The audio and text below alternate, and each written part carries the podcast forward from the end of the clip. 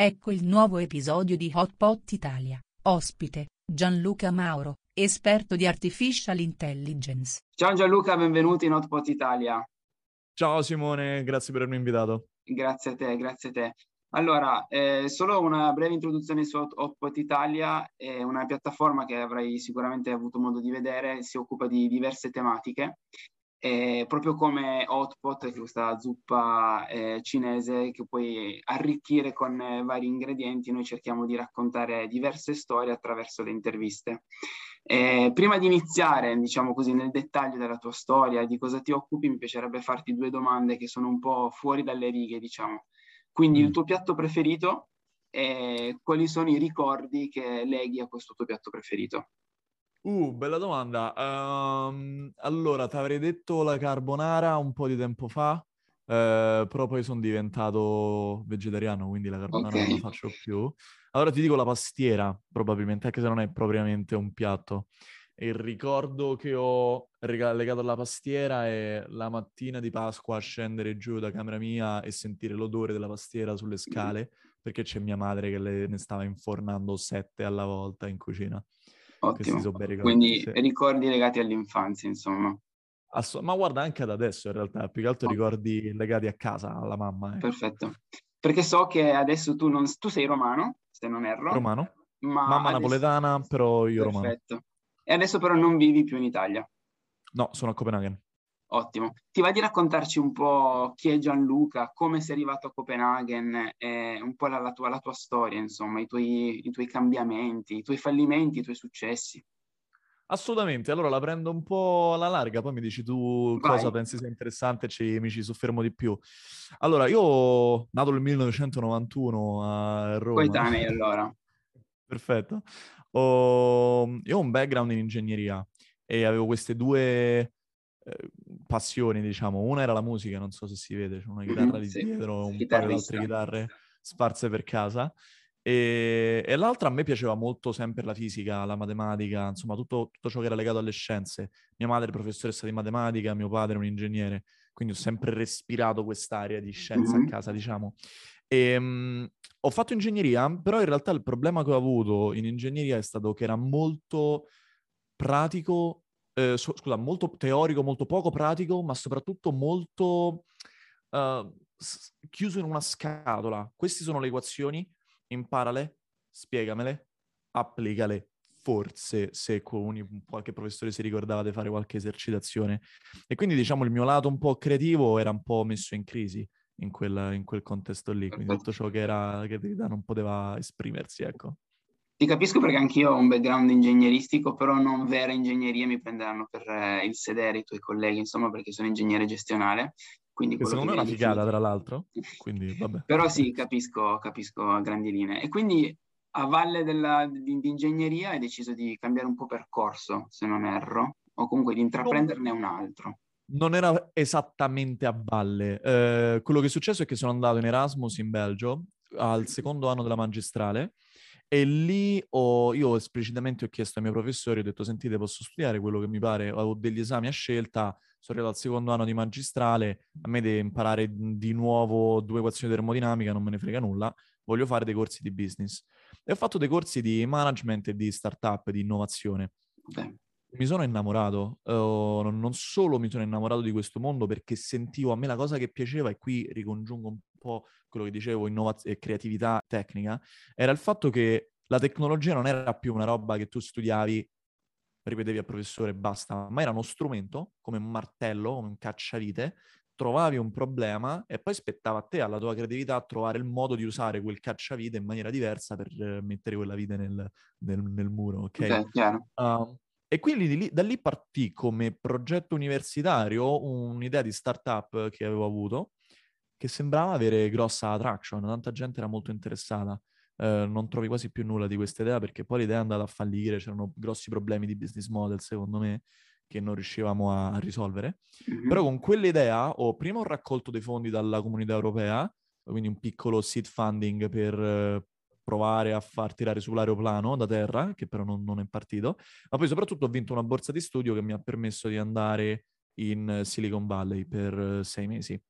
Era una borsa di studio finanziata dal Ministero dello Sviluppo Economico e l'idea, che a me piace molto, era questa idea di prendere dei giovani talenti, perlomeno, insomma, che, che presunti tali in Italia e spedirli in Silicon Valley per sei mesi, imparare il più possibile per poi tornare in Italia e riportare quello che hanno imparato in Italia. E devo dire che tutti noi abbiamo fatto più o meno questo percorso, noi sei che eravamo in quel batch. Uh, ci sono persone che hanno fondato startup eh, nell'ambito di realtà virtuale e che poi hanno, hanno, anche venduto, quindi hanno avuto grosso successo. C'è il mio amico Matteo che è il Head of Strategy Europe di Change.org, ognuno ha fatto cose diverse.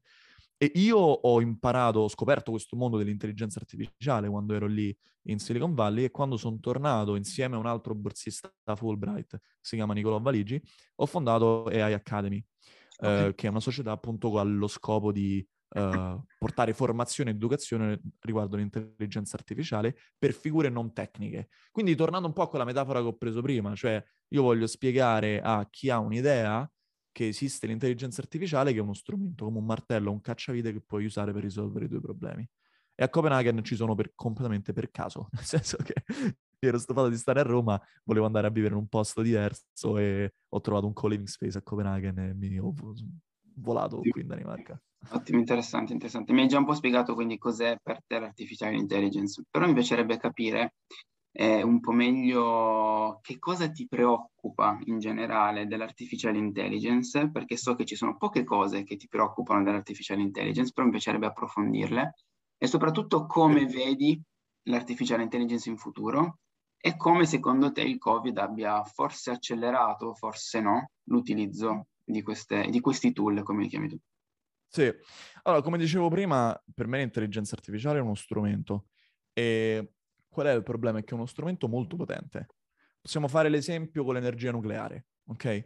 L'energia nucleare è uno strumento, una roba che puoi utilizzare per produrre energia pulita. Purtroppo un, ha un pessimo marketing eh, energia nucleare, eh, però se andate a vedere i numeri proprio, è una delle fonti di energia più pulite che abbiamo, a parte ovviamente solare, eccetera. Uh, però può anche farci la bomba atomica. Oppure puoi decidere che la voglio usare nella maniera corretta, voglio produrci energia, però porca miseria, ho fatto un errore, boom, Fukushima, ok? Mm-hmm.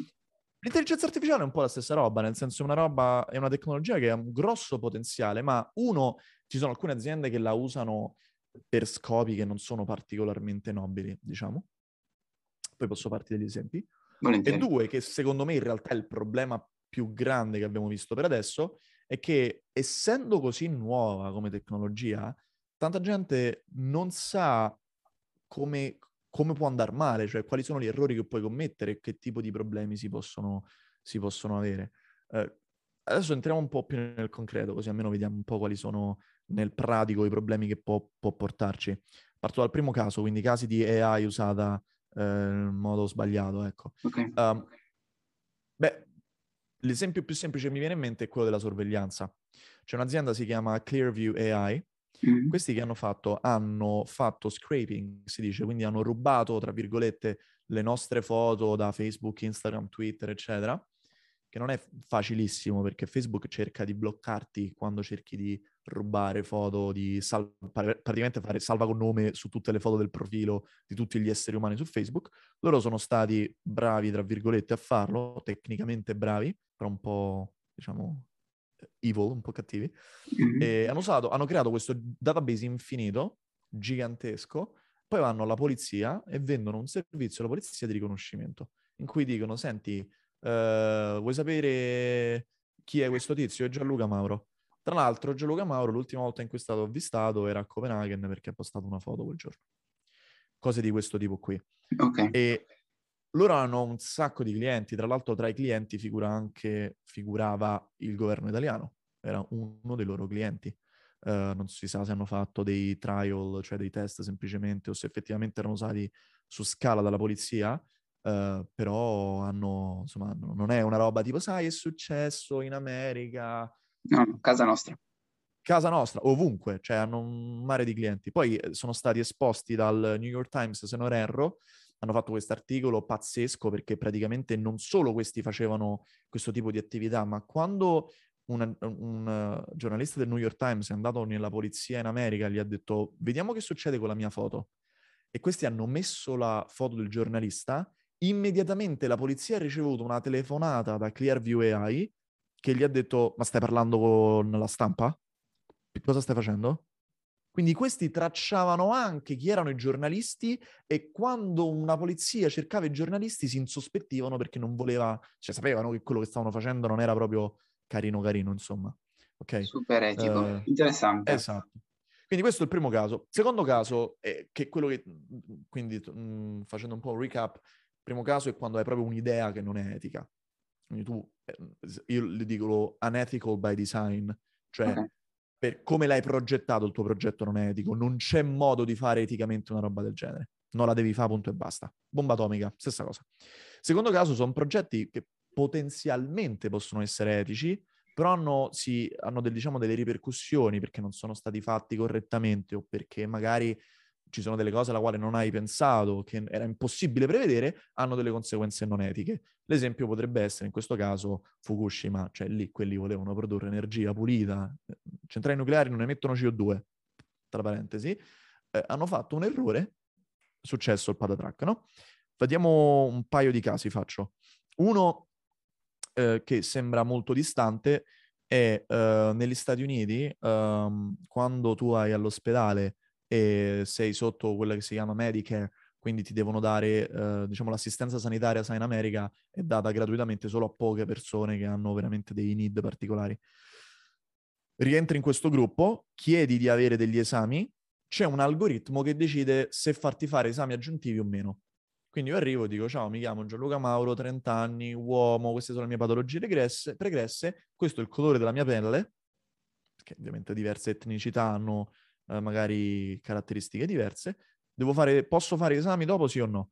E questo, questo algoritmo era stato progettato male e quindi aveva praticamente, scartava automaticamente tutte le persone di colore, gli dicevano no, torna a casa, è tutto a posto, mm-hmm. mentre se eri bianco c'era più probabilità che... Quindi dei bias proprio a livello di programmazione degli algoritmi.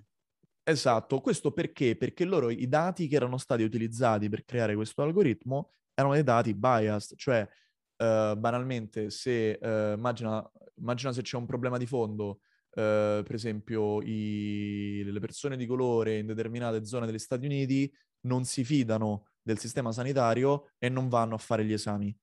Non è che loro non hanno bisogno di esami, che non ci vanno perché non si fidano, magari. Sto facendo un'assunzione adesso, ok? In realtà non un'assunzione informata perché c'è un articolo, un research article che proprio trova questa motivazione, ok?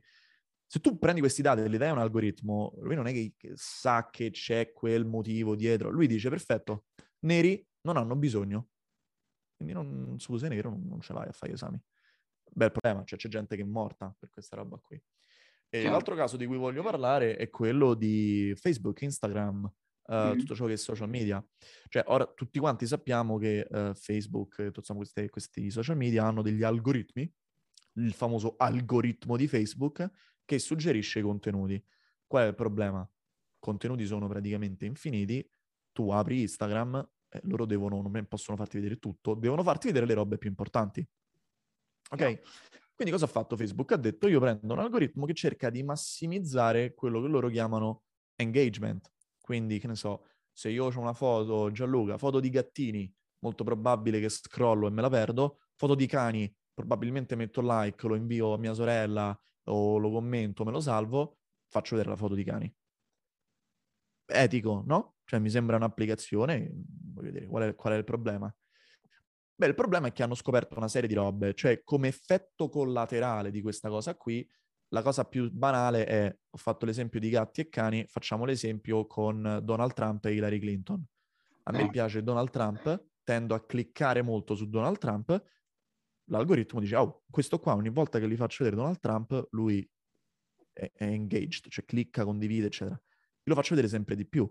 E poi gli algoritmi hanno scoperto che come effetto collaterale tendevano a estremizzare. Cioè se tu, uh, se ti piace Donald Trump, tendono a spingerti sempre più a destra. Se Donald Trump ti dice i messicani devono rimanere in Messico, non possono entrare in America, l'algoritmo cominciava a dirti sempre di più, ok, questo ti è piaciuto, Uh, vediamo un po' se dico che, non lo so, uh, gli immigrati rubano tutti. Ok, perfetto. Adesso vediamo se dico che gli immigrati fanno omicidi. Cioè diventava sempre più estremo. C'era un caso di ricerca che hanno fatto, se tu cominci a vedere sempre video su, uh, di piatti vegetariani su YouTube, potete un esperimento che potete fare, cliccate su un po' di ricette vegetariane, spinge sul vegano, comincia a, cercar, a cercare di farvi vedere video di veganesimo ed è un attimo che ti ritrovi poi a vedere i video dei maiali macellati, uh, sai, queste cose qua, no? Questo ha creato degli effetti negativi sulla società, ovviamente. Cioè, le elezioni di Donald Trump non l'ho preso a caso come esempio, ok? Cioè, quelle sono cose che sono state spinte da questi algoritmi. Ma ci sono anche esempi un po' più nel piccolo, cioè ci sono degli studi che dimostrano come probabilmente, uh, c'è, c'è, se vai a vedere i dati, c'è un aumento di depressione nel, nei giovani, probabilmente questo aumento di casi di depressione è spinto, quantomeno, non è solo motivato da, ma è alimentato da questi algoritmi qui, uh, per insomma vari motivi. Quindi queste sono le cose che un po' mi preoccupano. E se torno ai tuoi, ai tuoi punti, cioè, se mi ricordo bene, il futuro delle AI e il Covid che è successo. Io per il futuro immagino, so, sono un ottimista tendenzialmente, però perché, dici, come fai a essere ottimista se mi hai appena detto l'AI è razzista, fa deprimere i ragazzi, fa eleggere Donald Trump? Io lo vedo in questa maniera qui. Um, immaginate quando ci sono stati i primi ingegneri che hanno pro- provato a progettare ponti. I primi ponti crollavano più o meno tutti. E con l'intelligenza artificiale penso che stia succedendo un po' la stessa cosa, nel senso che è una tecnologia molto nuova e noi data scientist, quindi le persone che si occupano di questa roba qui, non è che siamo cattivi, cioè te lo assicuro, nel senso io conosco tanta gente che lavora in questo ambiente, non è gente che noi interessa dei neri in America o che vogliono che Donald Trump venga eletto, è che banalmente è, è un mondo che si che muove molto velocemente e quindi si sbaglia tanto e c'è molto da imparare. Quello che io auspico che ci sia uno shift tra velocità e qualità. Che intendo? Cioè, Facebook ha il motto che è move fast and break things, quindi muoviti velocemente e rompi cose. Loro dicono a me non, eh, non è un grosso problema se hai fatto casino in questo settore, l'importante è che hai imparato e che sei andato velocemente. Io voglio vedere uno shift, cioè voglio vedere gente che comincia a valutare meno la velocità e più diciamo, gli, outcome, gli outcome che porti le persone. E penso che col tempo comunque, scusami, penso che col tempo eh. comunque ci sia un aggiustamento fisiologico, cioè piano piano gli use case, come viene utilizzato, le persone anche iniziano a essere un po' più consapevoli, coscienti, e... digitalizzate. Ma guarda, è cambiato già, già lo vedo nell'ultimo anno, c'è stato un cambiamento pazzesco, uno due anni. Si parla ancora, si parla molto di più di AI ethics, quindi di etica dell'intelligenza artificiale.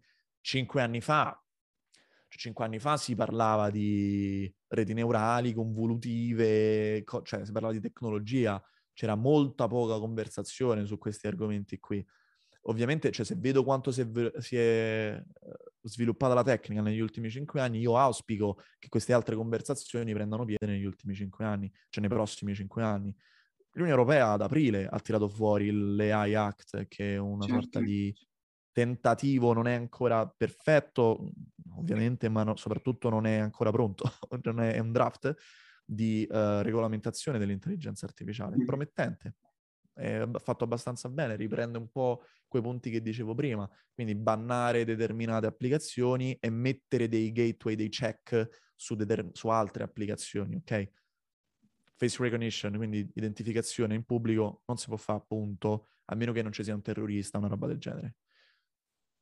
Ad esempio, voglio fare uh, scoring di candidati per fare assunzioni? Lo puoi fare, però devi controllare A, B e C e se il governo ti dice, oh, hai fatto questi controlli, tu devi essere in grado di rispondere. Bello. Cioè, eh, co- come auspico che sia, che, che sia questa tecnologia, ci stiamo muovendo in quella direzione, per questo sono ottimista. Quindi ci sono degli elementi, non è solo ottimismo, diciamo, o cieco. E... Ehm, Covid, quindi, punto... ultimo punto. Sì, il Covid è stato interessante, uh, dico, è brutto dire interessante quando c'è tanta gente che è morta, però dal punto di vista, diciamo, tecnologico, io noto che quello che è successo è che tante aziende che erano un po' ferme su tutto quello che è digitalizzazione, uh, ovviamente noi stiamo qui a parlare di intelligenza artificiale, però poi dopo se tu usi il fax per mandare i documenti c'hai bisogno di creare un po' più di cultura e di infrastruttura prima, no? E tante aziende che erano un po' lentine, diciamo, o che magari erano un po' scettiche, sono trovate costrette a fare determinate cose. Uh, esempio banale, io ho tanti clienti che volevano io volassi in Italia per fare coaching, eccetera, eccetera. Che per carità a me fa piacere, però insomma, volare una volta ogni due settimane è un po' è tanto, no? A un certo punto sono trovato in questo mondo magico in cui dovevi per forza lavorare online. E si sono resi conto che si può fare comunque. Sono resi conto che se Gianluca sta su, nel suo studio a Copenaghen può comunque portarti del valore. E questo ovviamente ha, ha, ha creato un mindset di un, un po' più di sperimentazione, un po' più di apertura mentale e ha gettato secondo me le basi per andare a sperimentare con tanti altri aspetti della tecnologia. Mi viene in mente il discorso del metaverso, della realtà virtuale, tutte queste robe qui che due anni fa dicevi ma tu sei pazzo? Cioè facciamo gli eventi online col visore? Oggi gli eventi online col visore, ah, è figo effettivamente, cioè se ne parla molto di più e la gente è molto più aperta mentalmente.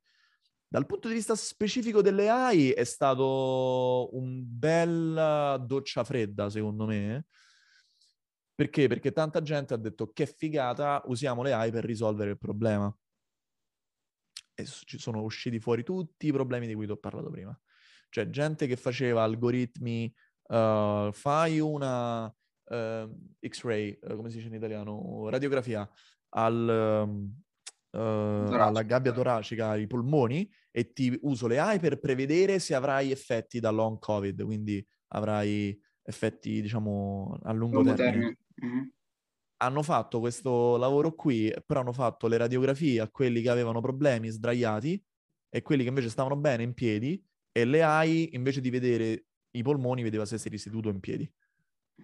Eh, scusa, sdraiato in piedi per farti capire, no? questo tipo di problemi, proprio di, di, di, impostazione, di tanta gente che pensa, torno alla metafora del martello, pensa che figo, c'è un martello, e poi si dimentica che in realtà non è che conta particolarmente tanto quanto è potente il tuo martello pneumatico, conti chiaro, chiaro. che ci stai a fare una statua, un tavolo, il tavolo si regge, poi non mi interessa che tu i buchi l'hai fatti con un martello pneumatico gigante, a me interessa che poi quando mi ci appoggio funziona, no?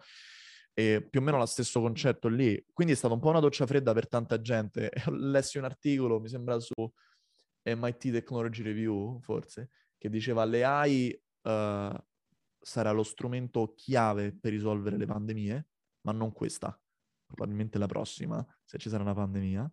E quindi niente, questo è quello che mi auspico. Però, cioè, io ho, ho, studiato tanto su questi fallimenti, cioè si è imparato tanto, secondo me, perlomeno io ho imparato tanto da questi fallimenti qui e tanta gente ci ha fatto ricerca e, e ha tirato fuori delle nuove best practice. Perché, eh, dico, ripeto questo concetto e poi chiudo questo, questo aspetto qui. Lo strumento, il martello è pronto, cioè funziona molto bene su tante applicazioni, la tecnologia è, è abbastanza matura, diciamo, a parte cose molto particolari e sofisticate. E il come lo usi. È come se dicessi, sai, ho il calcestruzzo, è buono, ma non so come devo progettare il ponte. Deve essere rettangolare, a curva, a triangolo. È più o meno la stessa roba. Oppure come, è fatto un team che sviluppa un ponte? Serve il direttore dei lavori, un ingegnere, un architetto, un geometra. Stessa cosa, cioè io parlo con le aziende e mi dicono, Gelò, ma chi devo assumere per fare una roba del genere? Un data scientist? Boh, forse ci, ci metto anche un po' di data engineer, tipo mm-hmm. sale sulla pasta Mm, tipo due ore a settimana. Cioè è, è, difficile capire anche tutte queste cose qui più, diciamo, meta, no? Un po' più uh, ad ampio spettro. E questi casi qui di fallimenti, secondo me, hanno aiutato molto a capire come, co- come è fatto un progetto di successo, oltre ai numeretti, ecco. Certo. Proprio dal punto di vista formazione, imparare, eccetera, secondo te eh, ha senso parlare di una necessità di cambiare anche la scuola? Cioè io vedo molti ragazzi più giovani che a scuola fanno praticamente le stesse cose che facevo io, noi siamo del 91, quindi non è che siamo poi vecchissimi, però non vedo grossi cambiamenti. Oggi con questa innovazione tecnologica penso che sia importante iniziare a dare qualche assaggino anche alle sì, medie, sì. alle elementari, al liceo, non lo so. 100%. Guarda, a me la cosa che spacca il cervello è questa. Io ho, ho imparato la maggior parte di quello che so di intelligenza artificiale su internet. Mm. Perlomeno l'inizio soprattutto, poi dopo vabbè, eh, con esperienza e con network, con persone, però all'inizio ho imparato su internet e tutta questa roba è democratica. Anzi, adesso, cioè, se vuoi fare dei corsi, prima dovevi lavorare un pochetto per trovare dei corsi buoni sette anni fa. Oggi è, cioè, cioè, c'è l'imbarazzo della scelta. Quindi l'informazione è democratica. Quello che non è democratico è la consapevolezza. Cioè, se io non fossi andato in Silicon Valley, io che le A esisteva, no, non l'avrei mai saputo. Banalmente. Non è che puoi prendere 60 milioni di italiani e mandarli in Silicon Valley a 15 anni a vedere come funziona il mondo. Cioè, quindi è più l'ispirazione che la formazione. Quindi ben venga iniziative come quello che stiamo facendo adesso, cioè cercare di far accendere delle lampadine. Poi dopo la gente deve sapere che se ho una lampadina, mi scatta che mi interessa le AI, mi scatta che mi interessa la blockchain, la UX design, quello che ti pare, poi dopo ci sono strumenti online, anche gratuiti, per andare a investigare ulteriormente. Coursera, uh, LinkedIn Learning, Udacity, i miei corsi, cioè ci sono mille cose dove puoi andare a studiare. Però quel primo scatto è. Eh, purtroppo il liceo non lo fa, ma perché, perché l- la scuola è vista un po' come una specie di, diciamo, macchina dove tu c'hai in input dei ragazzi e in output dei ragazzi con, forma- con delle nozioni in testa. Cioè, tipo una cosa che riempie, no? E invece secondo me è impossibile fare questa cosa adesso perché c'è talmente tanta roba, ma soprattutto il futuro è talmente tanto incerto che le skill che bisognerebbe insegnare più di, di dire ok ragazzi, così si impara, queste sono le cose che stanno succedendo nel mondo, ti do gli strumenti critici per pensare, poi dopo cosa studi? Devi essere un po' più autonomo. Sì, esatto. Sì, sì, sì Perché cioè, voglio dire, eh, quello che studi è, diventa obsoleto. C'era il mio professore in Silicon Valley mi diceva, guarda, eh, se fai un business plan è obsoleto quando sei arrivato alla stampante. Tu lo scrivi, talzi per andarla a stampare, è già obsoleto.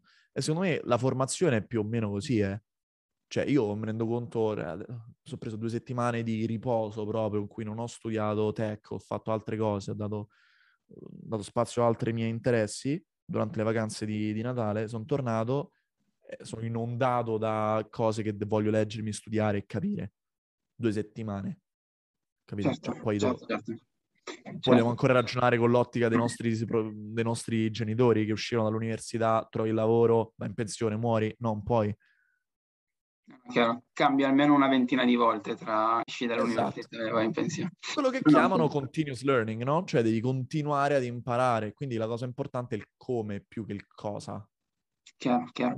Ma ultimo, eh, così ti lascio andare a tutte queste cose di cui devi occuparti, imparare, studiare. Eh, oggi Gianluca di cosa si sta occupando? Cioè, so che c'è AI Academy, se eh, mm. ce ne vuoi raccontare un pochino in più. So che hai scritto un libro ultimamente, anche se proprio non nell'ultimo periodo.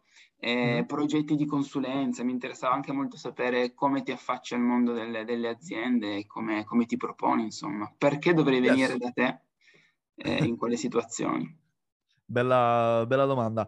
Allora, io ho fatto oramai da, da quattro anni che faccio consulenza e formazione a grandi aziende, lavorando con clienti come Procter Gamble, lavoro tanto con Fater in Italia, quindi che hanno Pampers e Lines, Merck, Brunello Cucinelli, insomma eh, aziende tendenzialmente medio-grandi. E questa è una cosa che continuo a fare e continua a piacermi tanto e noto che, tra l'altro rispetto a cinque anni fa, Uh, cinque anni fa dovevo fare tanta, tanta, tanta, tanta formazione di base. Invece adesso noto che c'è una mentalità un po' diversa, quindi c'è molto più, sono un po' più sofisticate, si parla di trasformazione più che di uh, prendi l'algoritmo, metti i dati dentro, cioè si parlano okay. di argomenti un po' più avanzati, che è molto interessante, diciamo, quindi mi diverto molto a fare questo e a fare soprattutto attività più che di consulenza, di coaching, perché a me interessa non interessa mettermi lì e farti il progettino che poi esce fuori, lo usi e ciao, a posto così. A me interessa prendere manager, persone che hanno l'obiettivo di trasformare l'azienda e aiutarli a, a, a sviluppare una visione, una strategia di come lo faccio. Cioè, cos- più che dire faccio il progettino, com'è che creo un team e creo una mentalità, un mindset in azienda dove i progetti possono thrive, come possono, come dice in italiano, possono avere successo, ecco. Mm. Quindi questo è un po' lo shift che ho fatto. E poi ultimamente ho cominciato a spingere molto su tutto quello che uh, viene in mente dire B2C, però non, non, mi fa impazzire B2C come termine. Cioè c'era questo problema che se hai un'azienda grossa alle spalle che ha il budget e vuole pagare il consulente per stare lì a imparare, è tutto a posto, però se tu sei magari un professionista che però è molto ambizioso e vuole capire come funziona questa tecnologia, cosa fai? E quindi ho cominciato a fare dei corsi online eh, per appunto privati e professionisti che vogliono imparare e ehm, ho scritto il libro Zero to AI, che adesso uh, di cui ho ricomprato i diritti, è stata un'esperienza divertente, l'ho fatto con un publisher americano, poi l'ho ricomprati così che potesse essere dato a chi unisce, si unisce ai miei corsi online. E la grossa novità di quest'anno, che lancerò tra l'altro questa settimana, quindi a brevissimo, è che uh, ho capito questa cosa, cioè che l'intelligenza artificiale è parte di un discorso più ampio, che come la tecnologia cambierà la nostra vita professionale e non solo, anche la nostra vita privata. Come dicevamo prima, come fai a, a capire questa roba qui se non hai ore di tempo come me da dedicare alla formazione? E come fai se tu fai formazione oggi, compri il corso, dura 20 ore e poi dopo il prossimo corso lo fai tra tre anni?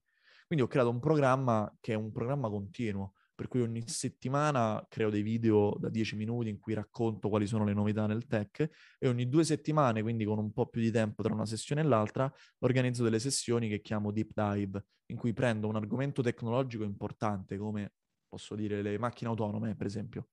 Ti spiego in 40 minuti come funzionano le macchine autonome e poi abbiamo una conversazione, quindi faccio delle breakout rooms e lascio che le persone affrontino dei problemi aperti. Cioè la macchina autonoma non è soltanto, prendo questa come esempio, non è soltanto faccio le AI e si guida da sola, ma per esempio come cambia il codice della strada? Ci sono dei certo. problemi di, di privacy nell'avere migliaia di webcam che vanno in giro per strada? Cosa cambia per eh, il modo in cui eh, i miei figli utilizzeranno le auto? I tassisti? Co- pongo queste domande aperte e lascio che quindi i miei partecipanti de- delle sessioni ragionino su queste cose qui. Quindi sto esplorando proprio, fa, secondo me fa, fa scopo con quello che dicevamo prima, sto esplorando modi diversi di insegnare, non solo modi diversi di eh, contenuti diversi, ma soprattutto approcci per aiutare le persone a, a, tirare fuori insight, a ragionare diversamente su temi che sono aperti, non c'è la soluzione. Le risposte a queste domande non ce l'ho né io né nessun altro. E quindi voglio che le persone ci riflettano. Molto interessante, molto interessante. Appena esce questo programma, mi raccomando, scrivimi che mi iscrivo. Assolutamente. Grazie. Le, le, mie domande sono finite. Eh, se ci vuoi comunque dire dove ti possiamo trovare, a parte su AI Academy ovviamente, su, so che sei presente su YouTube, su, insomma su tutti i social. Sono presente un po' dappertutto. Eh, diciamo, forse i posti migliori dove trovarmi sono LinkedIn, Gianluca Mauro, e Instagram faccio tanti contenuti anche lì e il mio canale YouTube quest'anno avrà, sarà, sarà curato un po' di più, diciamo. Probabilmente adesso trovi più contenuti su LinkedIn e Instagram. Però Ottimo. watch out perché ho grossi piani per YouTube per i prossimi mesi.